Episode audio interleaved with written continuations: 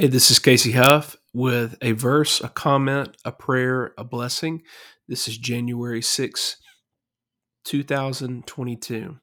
The verse for today is Proverbs 30, verse 5, which says, Every word of God is flawless.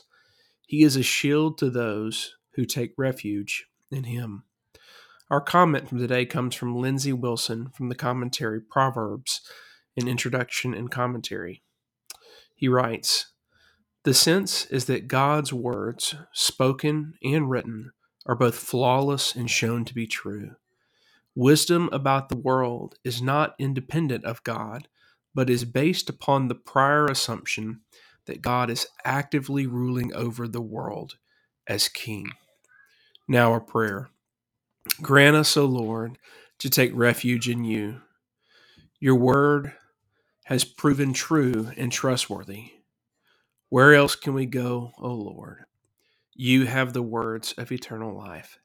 Help us to see this and live accordingly. In Jesus' name, amen. Now, blessing. Blessed be the children of Abraham who believe in the Son of God, by God Most High, creator of heaven and earth. And praise be to God Most High, who delivers us from our enemies by his mighty hand.